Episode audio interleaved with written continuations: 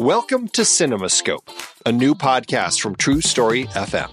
Hi, I'm Andy Nelson, co-host of The Next Reel Film Podcast and Movies We Like. As a passionate movie lover, I've always relished exploring the diverse landscape of cinema.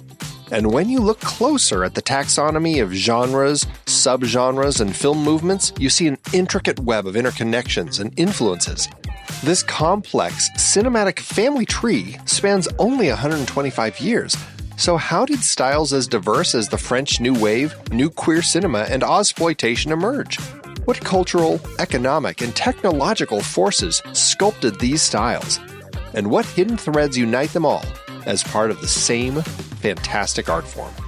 Those questions sent me on a journey to explore each style and trace their impacts, all to better understand the bridges between different styles.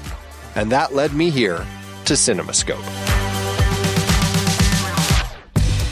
In each episode, I'll be exploring one particular genre, subgenre, or film movement in depth, inviting expert guests to help us all better understand what defines that style, how it came to be, and what branches it, in turn, influenced on this big cinematic family tree. For example, how did German Expressionism shape American film noir? What's the difference between Westerns, Spaghetti Westerns, and Brazilian Nordesterns? We'll examine the economic and socio-political forces that birthed categories like blaxploitation, and we'll spotlight visionary films and directors key to the evolution of different styles. So join me as we explore the complex forces that shape film's evolution and appreciate the diverse creativity possible in its relatively brief history. Let CinemaScope be your guide to understanding this art form we cherish, how its genres blend, bounce off each other, and advance a rich tapestry of storytelling innovation. Together, we'll gain a deeper appreciation for this wondrous, shape-shifting medium. Our journey begins soon. Be part of this adventure by subscribing to CinemaScope today.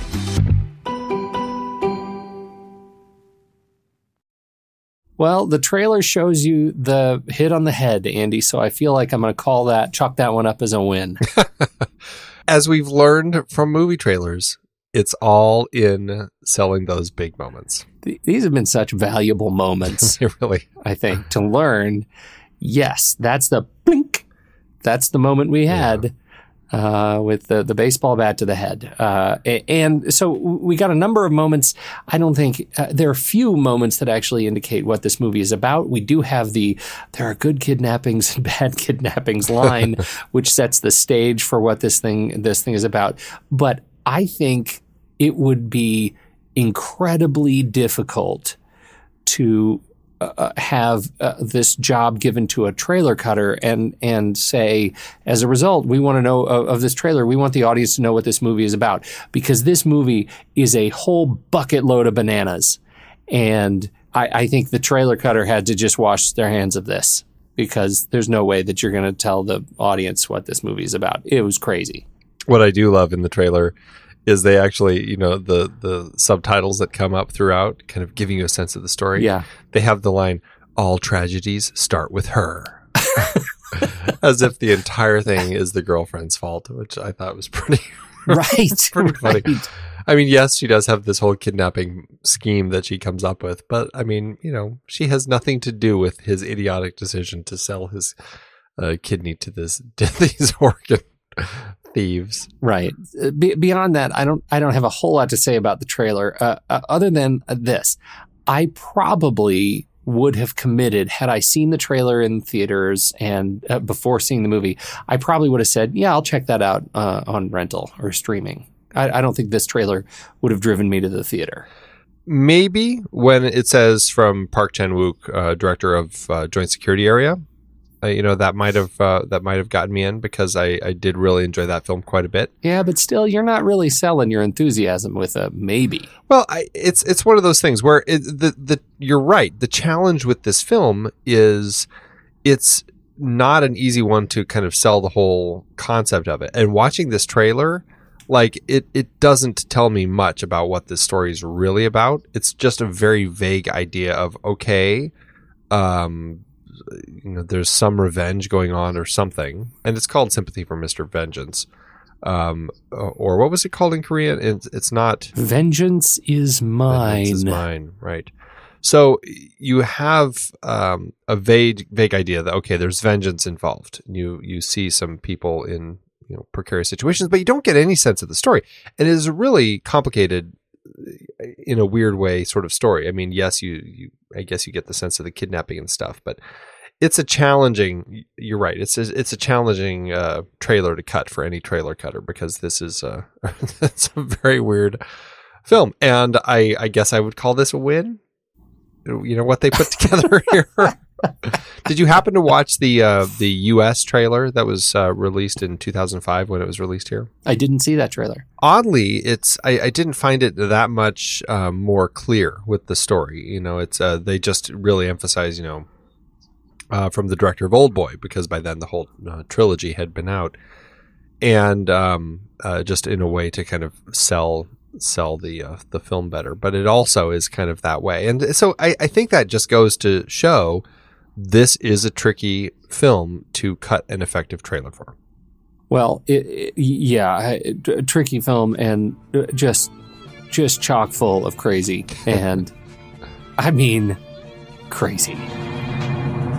세상에는 말이야, 좋은 유괴가 있고 나쁜 유괴가 있어. 좋은 유괴는 부모의 협조가 필수적이지. 경찰이 신고를 하니까 아이가 죽는 일이 생기는 거야.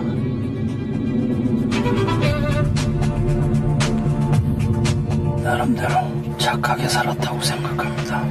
근데 왜, 도대체 왜 나를...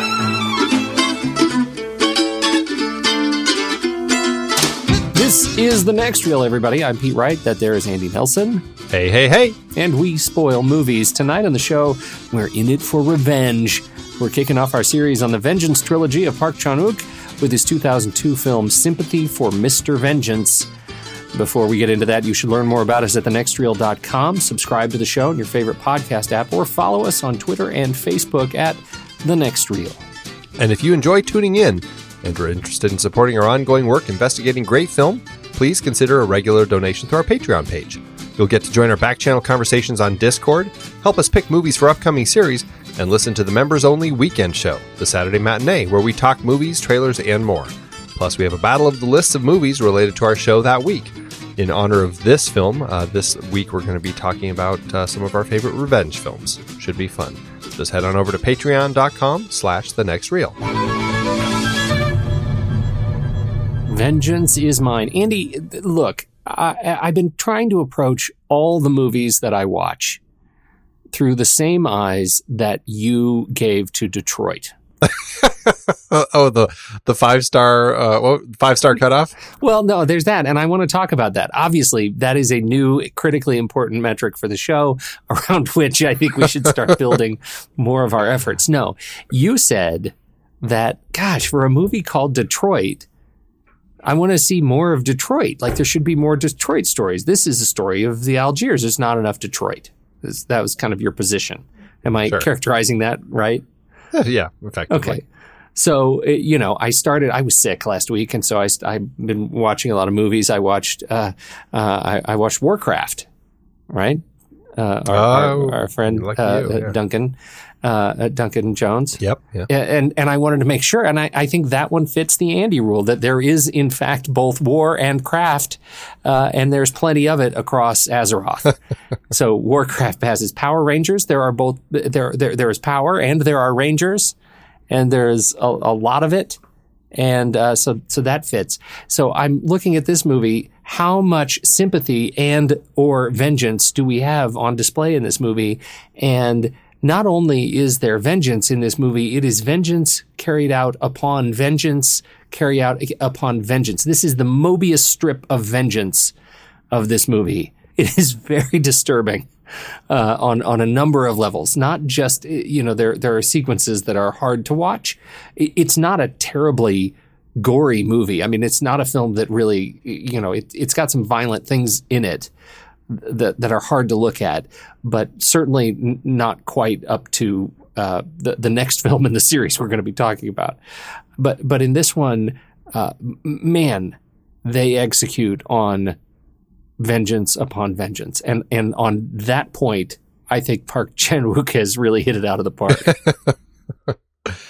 there is a lot of vengeance in here. And it was really interesting to see, you know, in the, I guess, the genre or maybe subgenre of revenge films, exactly how he was playing with that. And especially with a film that, at least here in the States, is titled Sympathy for Mr. Vengeance. It was interesting to see. Well, what I thought was interesting is I felt like they were playing with the whole concept of your protagonist and, you know, who do you root for in a film and who do you like? And when everybody in one way or another is kind of enacting revenge, who are you supporting? Who are you siding with?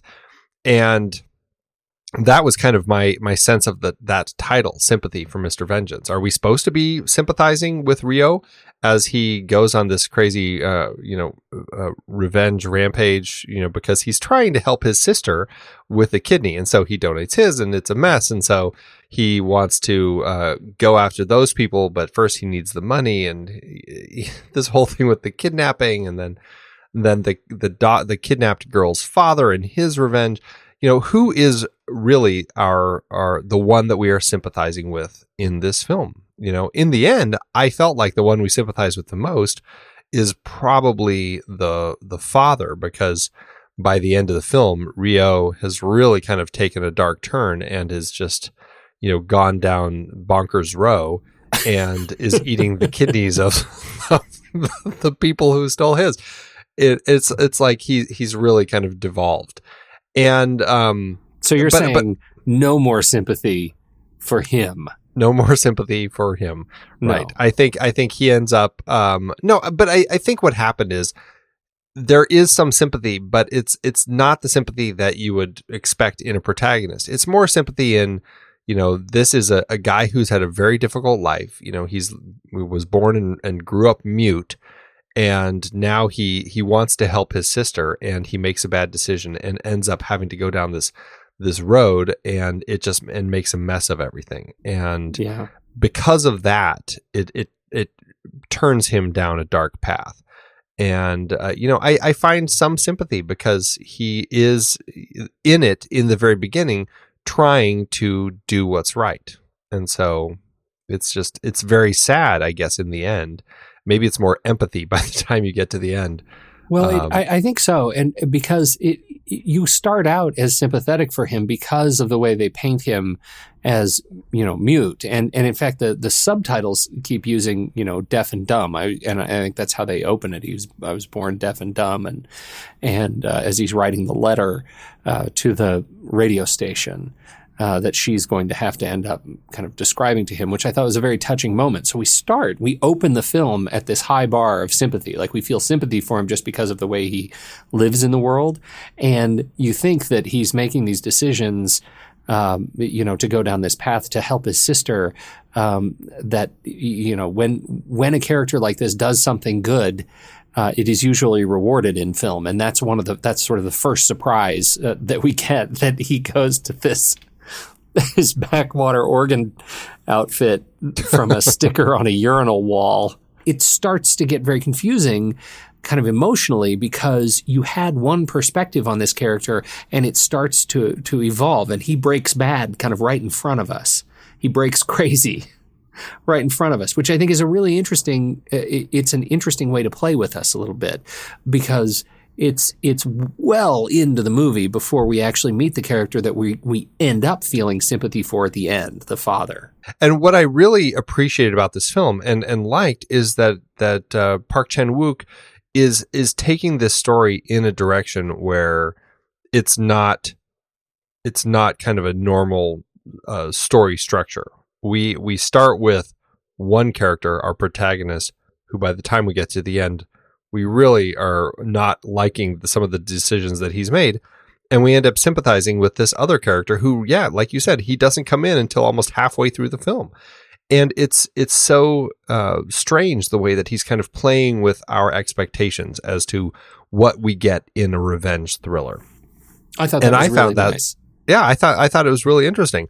And, you know, to that end, it really is kind of his girlfriend who does push him down this dark road of the kidnapping. Because, I mean, yes, he made this incredible bungle of making the decision to sell his kidney to these people, assuming that they were going to be honest and get him another kidney so that she could get the kidney she needed.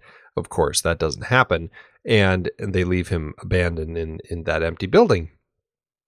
But it's her. It really is her who's just like pushing this whole kidnapping thing, and not just his boss's, his former boss's kid, but this whole circuitous route of saying, you can't go that route because it's too obvious. You have to kidnap the child of his boss's child's friends. Was that right? Yeah. The child of his, the boss's friends whose kids they play together. And, that way they can't trace it directly to you. It was like nonsense logic. The whole thing was so silly. Nonsense. That whole conversation where I didn't even get what was going on the first time. When I looked at it again, I'm like, oh, okay, that's who Jong-jin is. He's the boss's friend. Did you have to go back and watch that the sequence where the kid's in the car to figure out which little girl belonged to which man? Like, I had to watch that 3 or 4 times to figure out, what are they trying to tell me here? I watched it once, and then I watched it with the director's commentary, and they helped clarify exactly like who was who and what. Because the first time I'm like, wait a minute, I don't understand who they. For the longest time, I was convinced that they kidnapped the boss's daughter. And so that's something that I think the way it's a really interesting way that Park constructs his film, because he does it in a way where he really makes you have to work for it. You have to really struggle to make sure you are following all the little bits and pieces. It's not like a simple Hollywood film where all the pieces are laid out nicely for you. This is a much more complex story, and I probably would have gotten it on a second or third watch and go, oh, okay, now I see what's going on. Or you just really have to pay attention. Is that a problem? It can be, Well, it certainly can for accessibility, kind of approachability for the film. I mean, it narrows the audience. Oh, absolutely. But he even said, as a director, I think this unkind way of presenting the story makes the viewer more active in watching the film. It may irritate some viewers. I think he is, essentially actively trying to make something that isn't going to, follow the expected path of kind of that Hollywood storytelling, but make you really have to work for it. I do like that he really pushed it. And even though I was really confused, and I think I would have gotten it on subsequent viewings, I do wonder if it was as effective as it could have been. I think that maybe after a couple more films, he would have been even a stronger storyteller and found a way to do that where we understood it right away. I like this movie. I really do. I mean, I had a good time with this movie, but I feel like there's a certain amount of permissiveness that a director has to give an audience to kind of come into this world. And this movie is not very forgiving. And I think that's just an important thing to be aware of. Especially after his previous, I don't know if it's directly his previous film, but Joint Security Area. I had seen that, and I felt it was a very enjoyable, very straightforward sort of film. Maybe it wasn't quite straightforward Hollywood, but it certainly was a fairly linear story. And I got it. I understood everything going on, and I walked out of it really enjoying it. This film, and this was his next film a couple years later, was a more challenging watch. And the fact that he really was pushing us to play with our expectations of what we get in a revenge film and who we follow and how the story unfolds. I mean, I really do appreciate it. I definitely do. But yes, it may have been to a fault in some particular points. As we found, it wasn't as clear as it probably needed to be. And that makes it frustrating. What's interesting, though, is on the almost direct flip side of that point, I think it was incredibly efficient in both in crafting the script and in how it was shot, in actually taking a lot of small characters and giving us just the right little bits of information about them to make them feel like more robust participants in this world. You know, we have little things like the girlfriend, Dunabei, you know, her character, that she's this anarchist and she's handing out these flyers. So when the father shows up to her house, to her apartment, and hooks up the electrodes to her ear, she says, you know, I'm part of an organization. They're terrorists and they'll straight up kill you. And we later hear the police say, well, no, I mean, she was a part of a terrorist organization of one. But it turns out that was exactly what was happening. And I think that was you know, that this terrorist organization actually was real. It allowed us to learn a lot about her, you know, very quickly.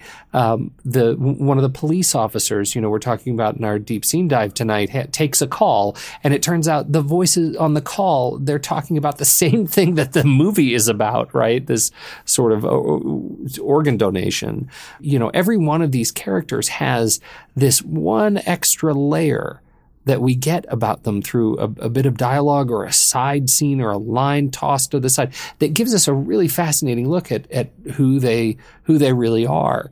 And it makes these characters in what could otherwise be a rather convoluted, again, kind of unforgiving narrative, have greater depth. And I really appreciated that. Well, and kind of it gives us a sense of a lot of the absurdist way that Park Chan-wook and his writers look at this world, right? You have this really kind of dark story that also has some strangely humorous moments scattered throughout, and the way they tie those through. And then you have these shots of, like, you only see their apartment neighbors a couple times, and the first time it's the four of them all stroking off as they're listening to the sister in her kind of moans of pain, while they're mistaking it for sounds of the neighbors having sex. And it's just like weird, the strangest horrific little it's so shocking to see that. I'm like, what? You know, what's so interesting though, Andy, how often do we come away from a sex scene in a movie and say, hey, that sex scene was great? And I think this sex scene was great. They end up having a conversation about their relationship in sign while they are having sex. And I actually, it was awkward and funny, and you know, it was not portrayed in any way, shape, or form as sexualized. Right. It was just as practical. I mean, they were clearly enjoying themselves in between this conversation that they were having, but I actually thought that, now that's a sex scene. That gives us something. It teaches us something about the character more than just a parade of flesh. Yeah, they do a really good job of finding the way to balance moments throughout the film. I mean, another example is the way that the father deals with the two autopsies that he goes to. The first time he goes to an autopsy, it's for his daughter, and he's just, you know, breaking up, and it's so, and we're only looking at him, we're not seeing anything, but we're seeing his reactions to everything that's happening. And it's just painful, and it's awful, and it's shocking, and it's, you know, as a father, it's just horrifying. You can feel yourself in that situation as he's trying not to completely just break down into a puddle. And then the second time, it's after he discovered Rio's sister buried under the rocks by the river, and he's watching it, and he's just yawning. He's like, he's no longer, you know, seeing anything about these people. It's all just about kind of, you know, more clues to get closer to revenge. And it was really interesting the way that they played with the subtle comedy and sometimes the really absurdist comedy in this really dark story. Well, you know, the absurdist comedy of the disabled fellow that kind of wanders around the water, which was both terrifying. In on one hand, this is the first time I think we see him is when the young girl falls into the water accidentally. But the way it's shot, the way it's presented, is that you think that this disabled fellow is has some sort of hand in it.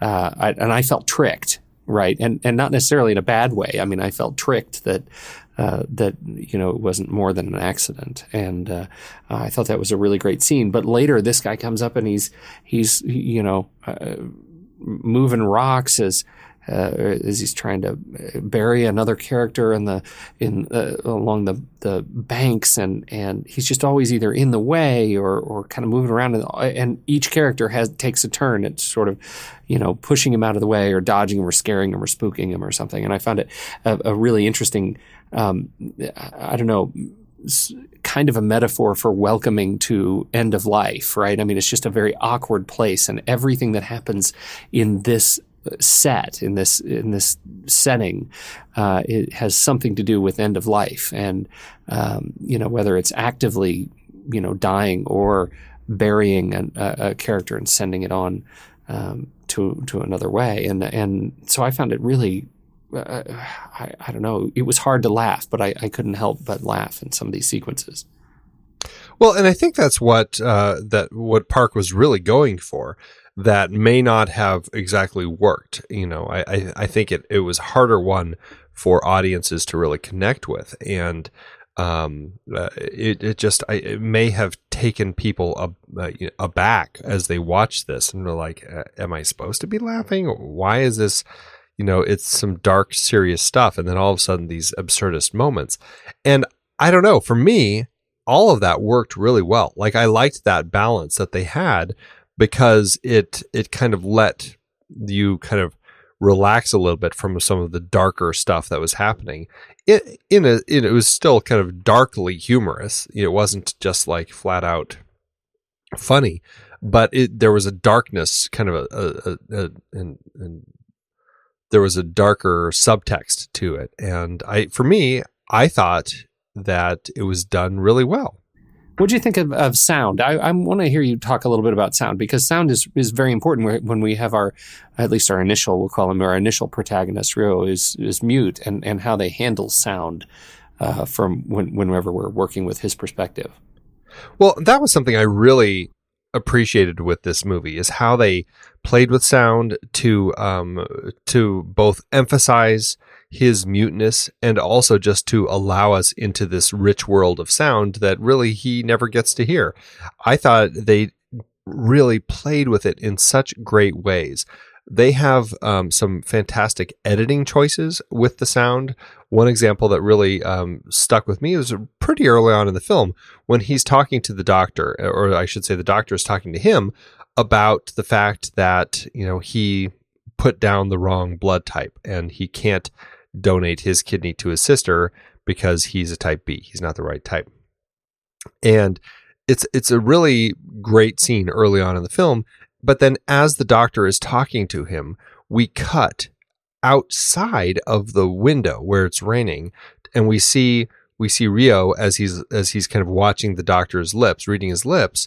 But we don't hear anything. We just hear the sound of rain. So it was a really interesting example of jumping farther than we normally would jump to. We're not just over the shoulder of the doctor as Ryo's watching his lips. We are actually outside the window, and we're not hearing anything, which was really exciting, because now we are essentially in the same place as Ryo. We can't hear anything. And, you know, if we can't read lips, then we're out of luck. It made for a really interesting example of them playing with the whole idea of sound and what it means to a particular character who is mute and can't hear or speak. And the way that was done, we when we were talking about Snatch with sound recorder Michael Coffey, he talked about how, you know, it's frustrating for him sometimes to watch scenes where the way that they cut the cameras and the way the sound design plays, the sound is always perfectly clear for the audience. It doesn't change with the cuts. And while I can see why, you know, filmmakers largely are probably going to keep it where people can hear it because they want to hear what's going on, I found this a really good example of exactly what he's talking about, where this is a director who's using sound to really put us into the protagonist's head. And when we jump to these places where all of a sudden we can't hear anything, there's a really good reason why. I totally agree. Practically, I absolutely agree and agree with Michael. And that was it's a great point. I thought the very same thing. I also think it's a great example of how this film is unforgiving because it's a shock. It's a shock as soon as you're listening to something, you feel like there's something you need to hear, and yet you are then taken away from it. Another movie that kept coming into mind with that sequence was The Diving Bell and the Butterfly, where we are so deeply locked into this one character's perspective that when people walk in and out of his field of view, obviously we can't see them anymore, we can't hear them anymore, and that our whole dynamic changes. That kind of stuff goes on in this movie, and I think it's very effective for this character. And I also am glad that more directors tend to be more gracious. Right. Because it was challenging. Like you said, yeah. It's a very unforgiving way to tell a story. And I don't mean hard, like challenging hard. I feel like it's exhausting, right? I mean, maybe that's the better word for it. It is an exhausting thing, sort of. This is a high calorie burn movie in terms of intellectual calories, right? To kind of keep pace with it. Anyway, go ahead. Well, not just for reasons like the way that they're playing with the sound, but also just the way that he cuts the story and tells it. I mean, it really works. Like, I mean, they're talking about this whole kidnapping of the kid. All of a sudden we cut to this park scene and they're like playing hopscotch or some one of these like little weird jump rope games that you play, and his girlfriend is singing this song as the sister and like you're doing this thing, communist song. Yeah, right. But then all of a sudden the kid comes in and it's her turn. And it's like, oh, so they already did the kidnapping and here they are just kind of playing with her and stuff. And it took me a minute to really kind of sort out what was happening and the fact that this was the kidnapped girl and they already had gone through with the kidnapping.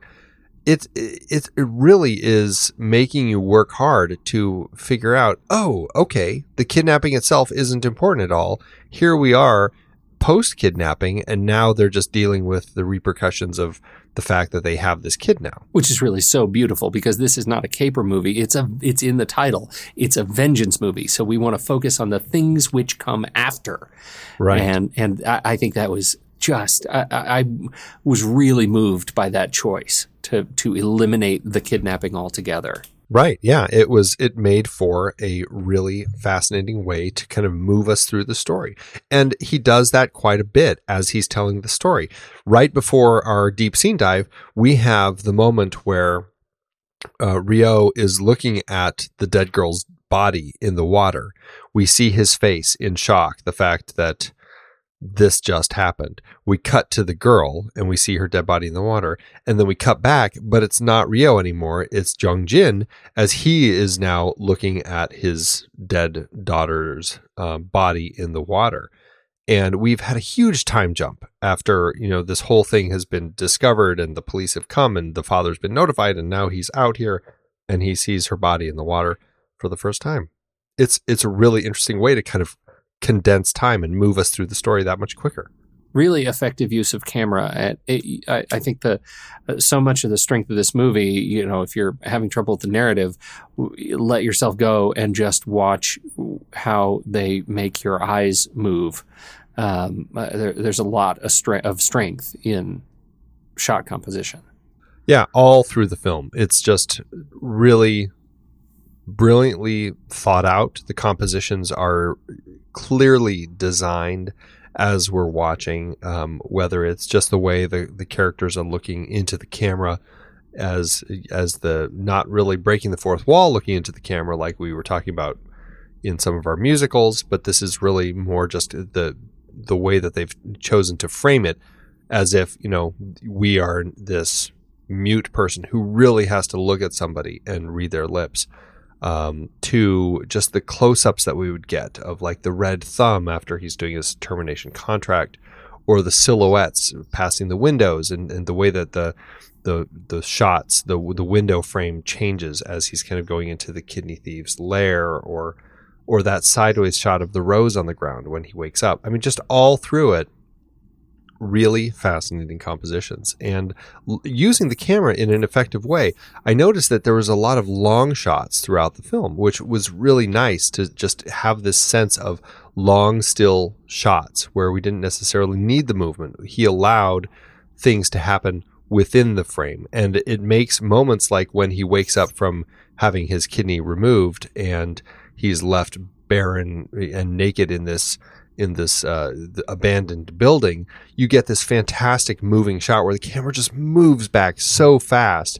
It's like this handheld shot as they basically run back from his body. It really makes that stand out and hit you that much harder because all of a sudden it's like, whoa, oh wow, we're getting some movement here. Really effective.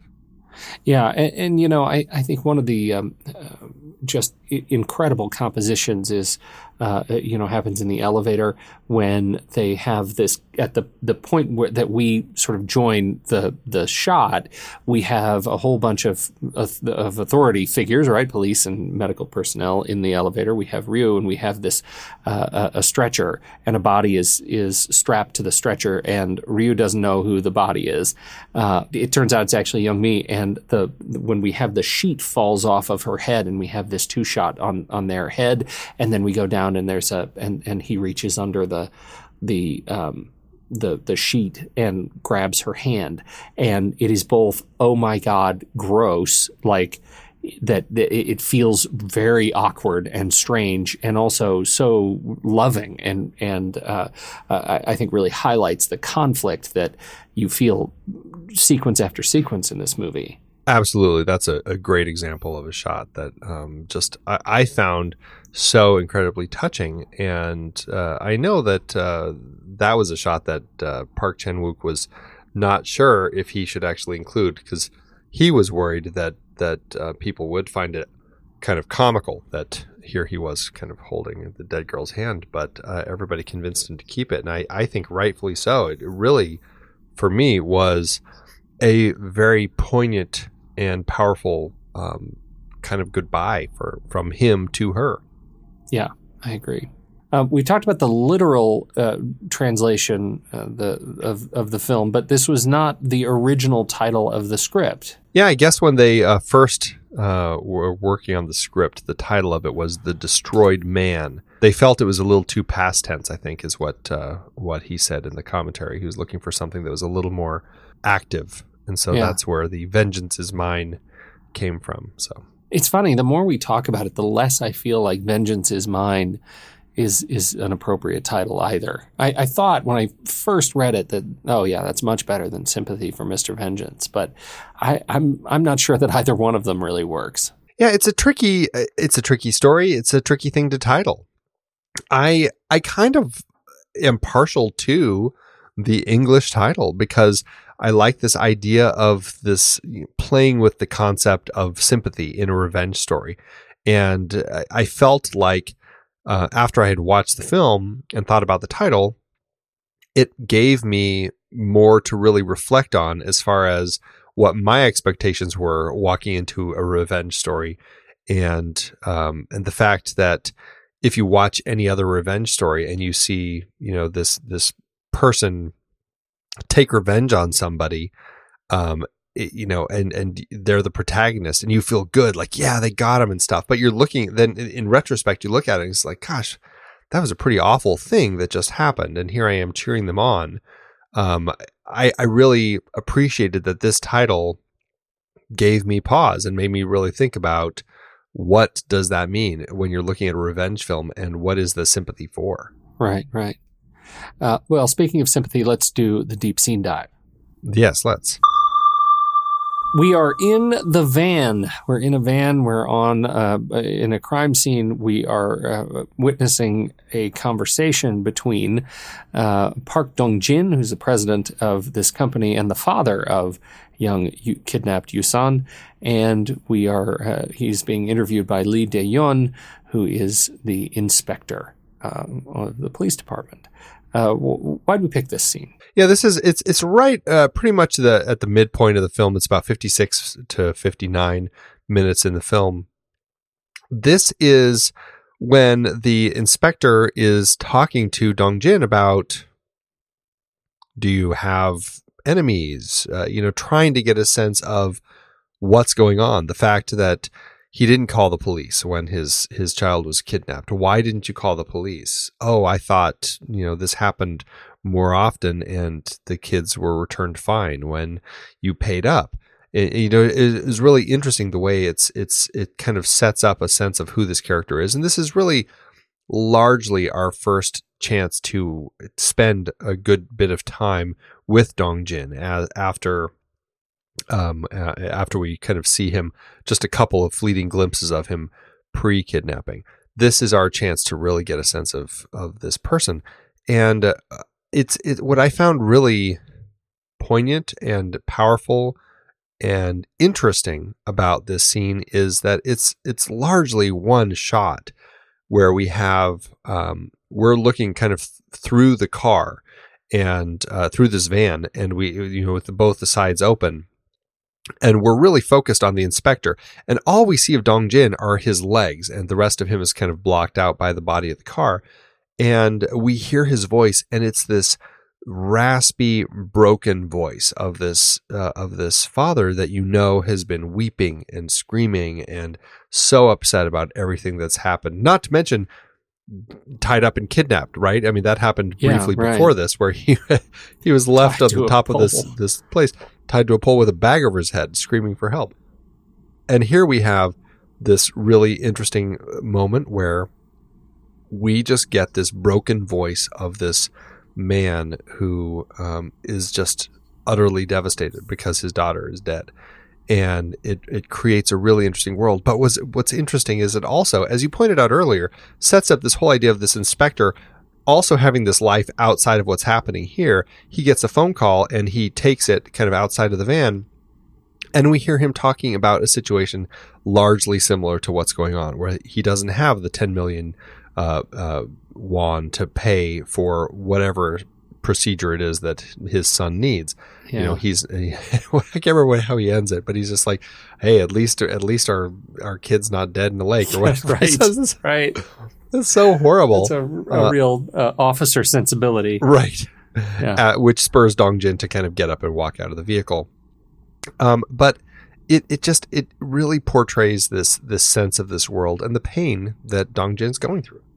Yeah, I thought that was really important. And I think that, you described the framing of the shot. I think the framing of the shot is also, really important to the narrative, certainly our narrative of Dongjin, that we don't get to see him, that the focus is on the police and the police investigation, and that he is kind of pushed out.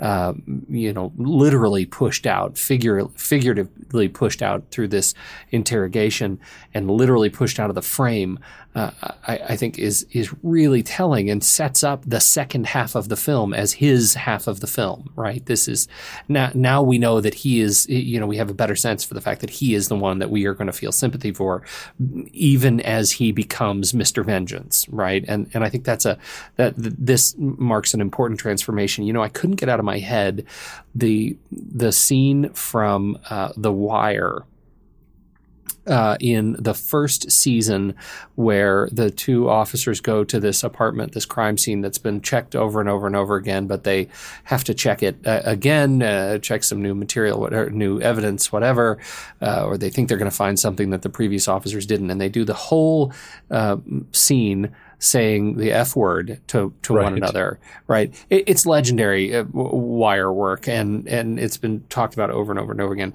I have the same kind of feeling for a number of in a number of areas in this movie, where I feel like I would have a better sense for what was going on if my Korean were better, right? If I could turn off the subtitles and really just listen to the language, because I feel like the economy of language in this script and in this scene make it so that, there is a lot going on that you miss if you don't get the precision of words that they're saying, and because how they're saying it and understanding the intention of what they're saying is so important. And so I feel like this is one of those movies where the veil is still down a little bit. And this is one of those sequences where you feel like really understanding where the father is and where the inspector is, and where the inspector is related to the father, and the cultural sort of understanding of one another.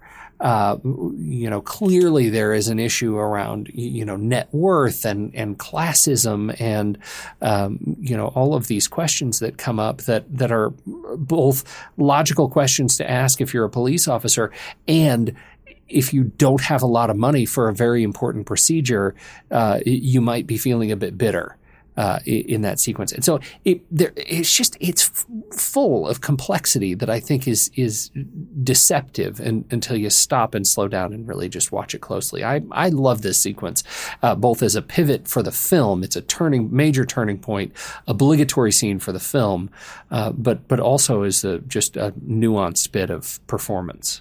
I completely agree. This is it's a real interesting actor's moment. Like the way that the actors get to portray this scene, I found exciting and done really effectively. The way that the director puts the framing together and decides, I'm going to tell this whole thing, show this entire conversation from one shot until he gets out of the car and walks away. I thought that was really exciting. Kim Byung-il did the camera work. I thought it was just really effectively done here. Likewise, just the way that Kim Jae-byum and Kim Sang-byum do the editing and cut this together, I found really effective. Plus the sound design that Kim Chang-seop does. I mean, it's done so nicely through this sequence. It's simple, but it's deceptively simple. And I think that's what I found worked so nicely here. Because sometimes in the film, it's much more in your face with some of those kind of the difficult choices that not difficult, but difficult for the audience as Park makes some decisions as far as how he's telling the story and constructing it. That makes it more challenging for us as viewers to get into. This is a moment where they take that simplicity in a way that it's hardly noticeable, but it's done so effectively. I also just wanted to reiterating. We've talked about Song Kang-ho in our show before when we were doing our Bong Joon-ho series. He was in both Snowpiercer and The Host. And he's been in a number of other films and a lot of great films. And it was really nice to see him pop up here as Dong Jin. I thought he was, for me, really the highlight of the film. I mean, yes, we do end up sympathizing with him more as we get to the end. And I don't think that was really the reason that I found him so compelling more than anyone else. But I find him a really engrossing actor to watch. Oh, I do too. And I think it's interesting you say that. Like we do, I guess, feel sympathy for him as the father of the dead girl, but he's also, his vengeance drives him to be not a nice guy. Like that's sort of the complexity of our relationship with him. Like we are feeling sympathy for a guy who's not a good guy in this context. But he is the one who, and granted, Rio can't speak, so he can't say any apologies or anything. But at least before Dong Jin essentially kills Ryo, he kind of has that conversation with him. I know you're a nice guy, but I have to do this anyway. Yeah, you know? I mean that feels really I don't know, authentic. It did. I totally bought it. I totally felt like he was really it pained him to do this because you're right. I don't think he had gone down the dark road that Ryo had gone down. I felt like Ryo after his girlfriend was killed, I think he turned down a very dark corner when he decided, I'm going to go after the kidney people. I'm going to kill them. I'm going to eat their kidneys. That was dark. Yeah, that was truly dark. Guy who, but it was especially because the kidney people were mother and son, kind of an outfit. That was a very awful, shocking thing to learn. Like, mom and son. That's pretty horrible. Yeah, that was pretty. His son is over here screwing the drugged out body of the person whose organ they're stealing right now. Oh, jeez, really dark. Really dark, this movie in some places. Yes. Really dark. Oh, yes. So anyway, anyone else in the cast that stood out for you? Well, I mean, I just want to bring up Duna Bae again because Bae Duna. since it's a Korean film. She is the girlfriend and the anarchist, and she's wonderful. And, you know, we remember her from, you know, films that we love so much, the English language films, you know, like Cloud Atlas and Jupiter Ascending. I know it's a really popular film among our audience. But she was in those, but she's also, you know, she was in The Host, which consistently splits you and I.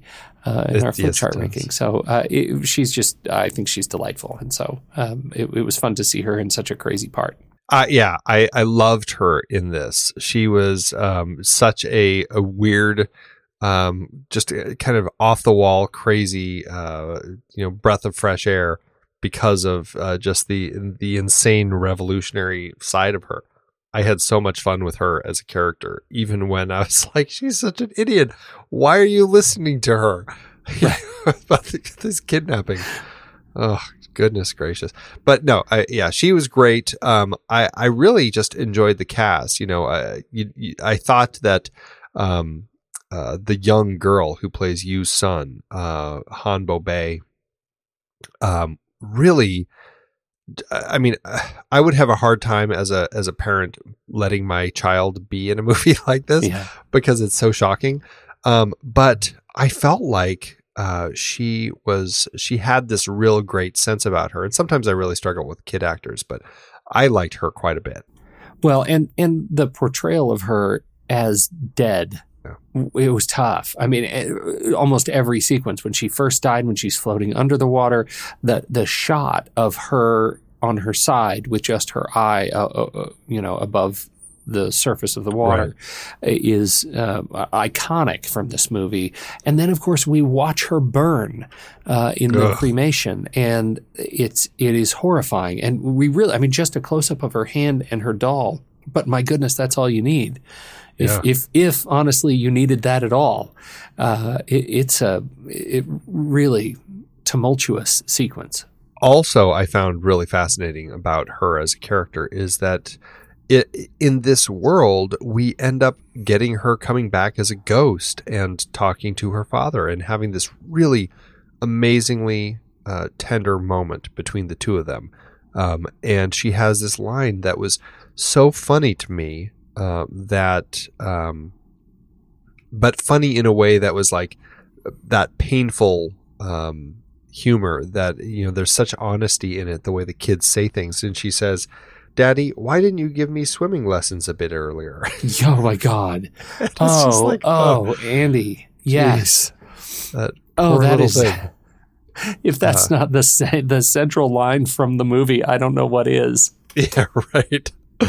It said a lot about that entire situation, and really that you know, because her death is really an accident, it really speaks so much to the whole thing about where this film's going. So it was really, really quite an interesting line, and made for a really touching scene that, and I love that it was included, because it's such a strange thing to all of a sudden have this ghost thing. She disappears from the photo, and then here she is in front of him, and he gives her a hug, and she had drowned. So of course her dead ghostly body is all covered in, like, you know, water, slime, and she's completely wet.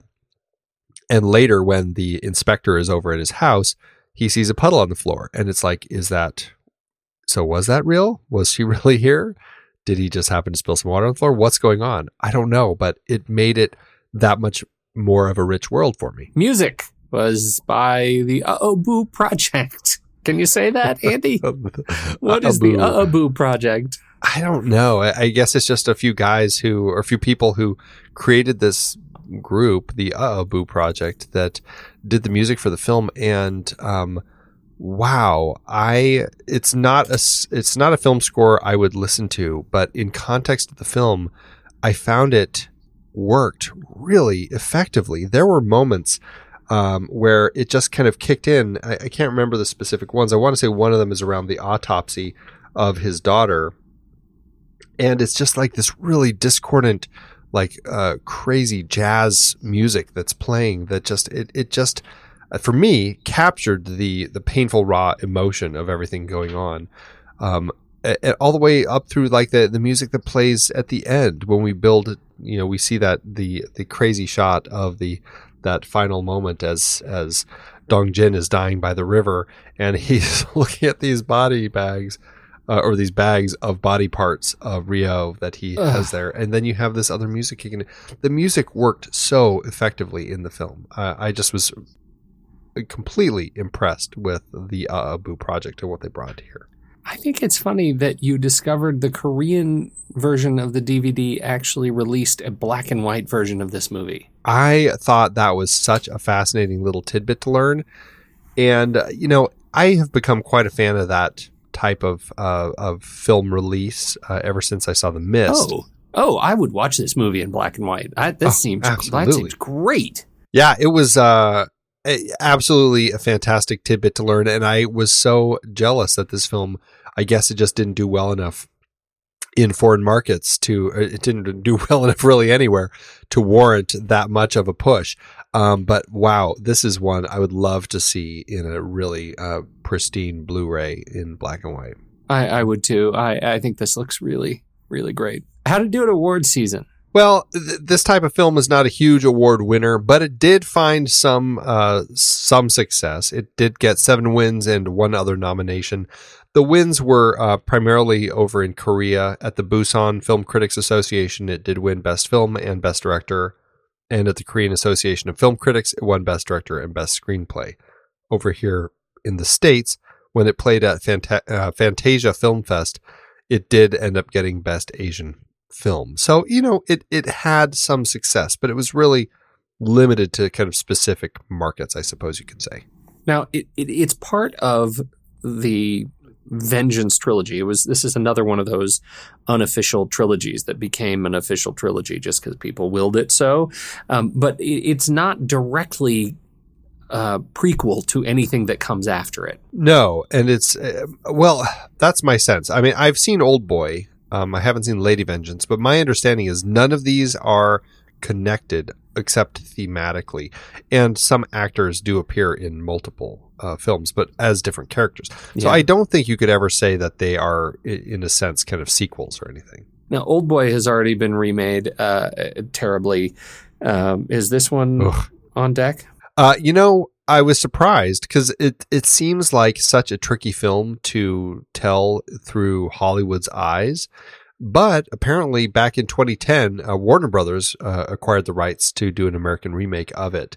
They attached Brian Tucker to write the script, and it was going to be Lorenzo Di Bonaventura and Mark Varadian, and they were going to be producing it. That was 2010.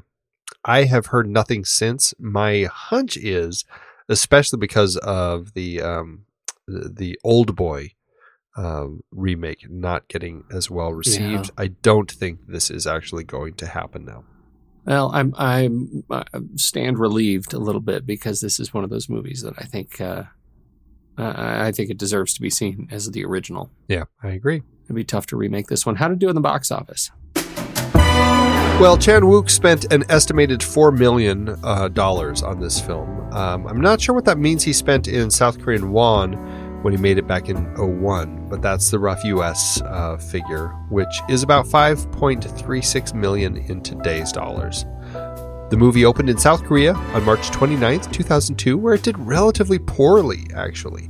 The reception meant that it didn't get much of an international release, and it wasn't until August 19th, 2005, when it finally had a very limited release here in the States, where it opened on just 6 screens in competition with The 40-Year-Old Virgin, Red Eye, and the animated film Valiant.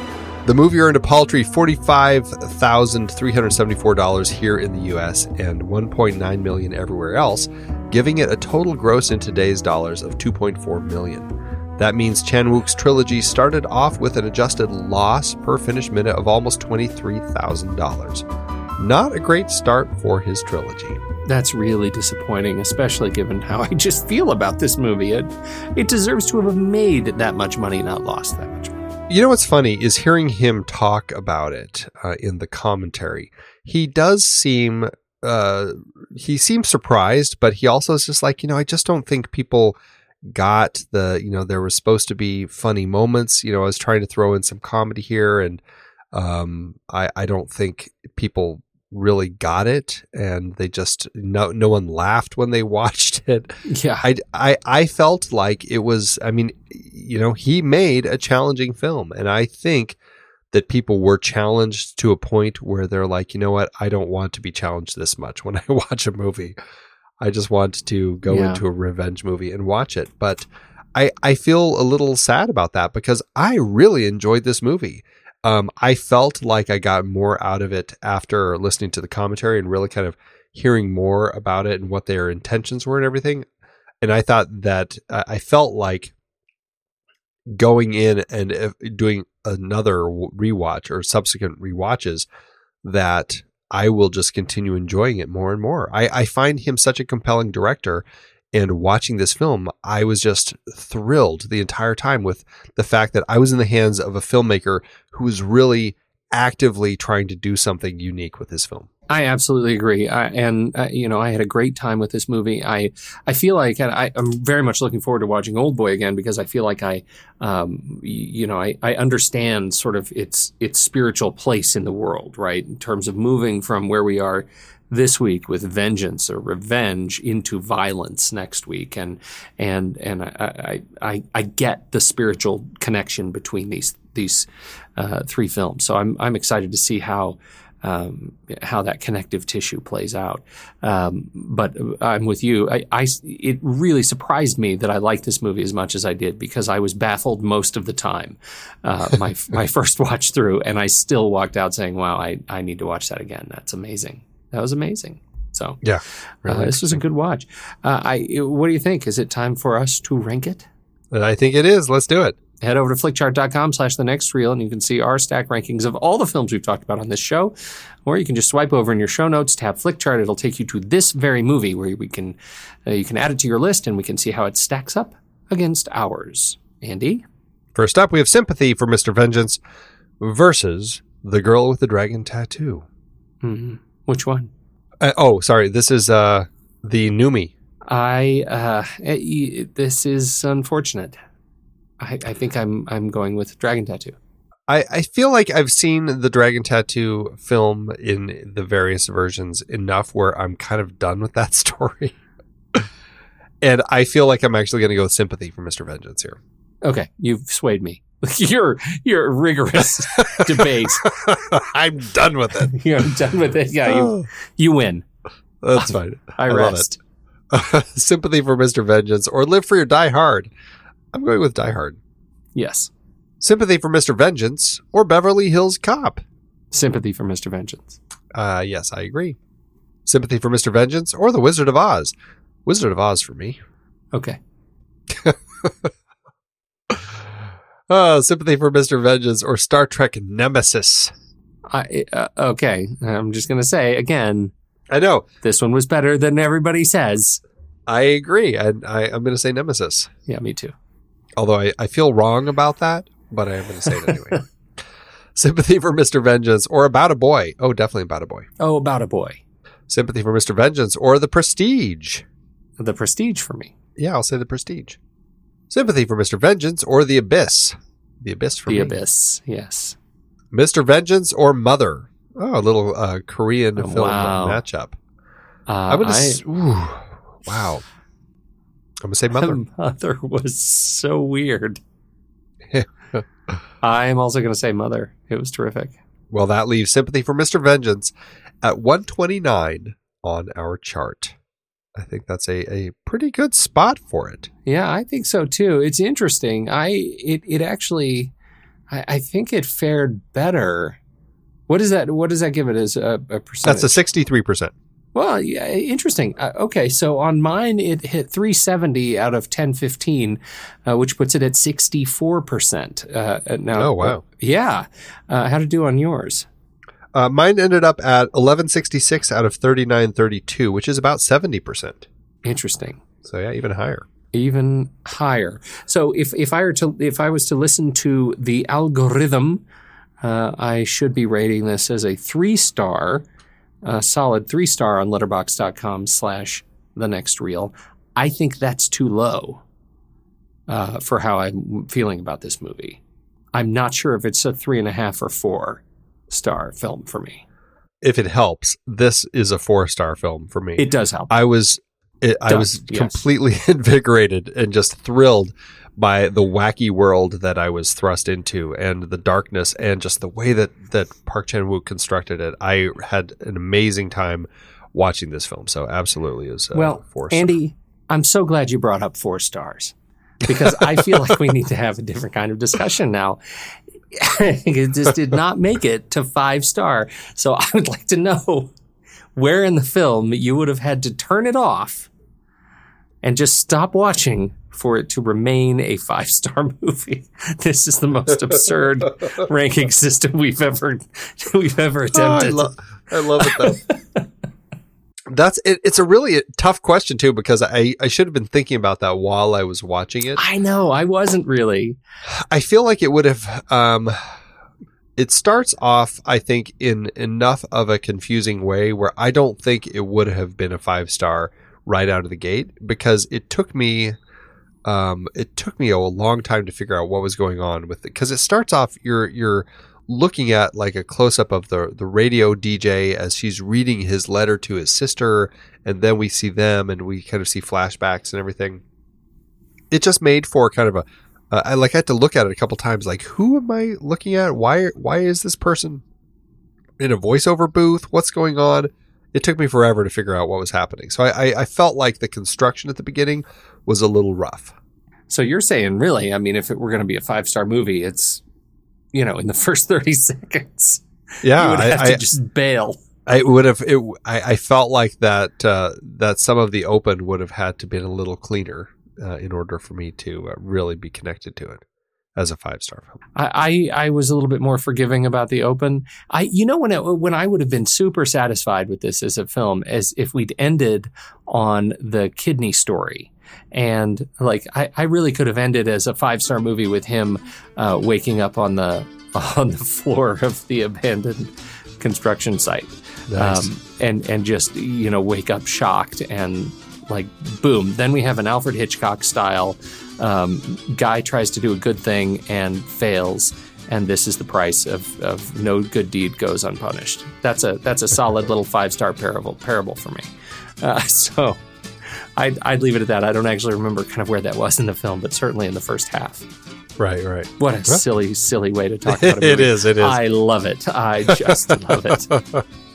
Here's to next week with where do we go from here for the next part of the trilogy?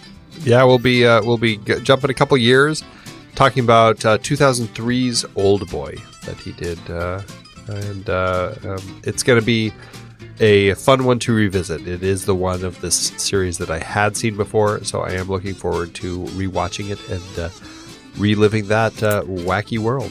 My memory of it's pretty good. I hope I'm not. Hope I'm not dismayed.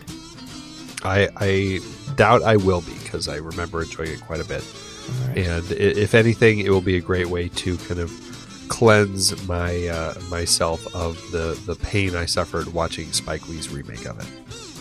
Yes. All right. Duly noted. The Next Reel could not happen without the hard work of everybody who is involved on this thing. That includes all the guys on the film board, Tommy and JJ and Steve Sarmento and the great Stephen Smart runs the Instagram program. Ben Sterick helps out over there. Ben Lott runs all things Twitter and the Blot Spot. And, of course, the Next Reel theme, Ragtime Instrumental, is performed by Eli Catlin, which you can find on his SoundCloud page. Thank you, everybody, for downloading, listening. You know the drill. When the movie ends, our conversation begins.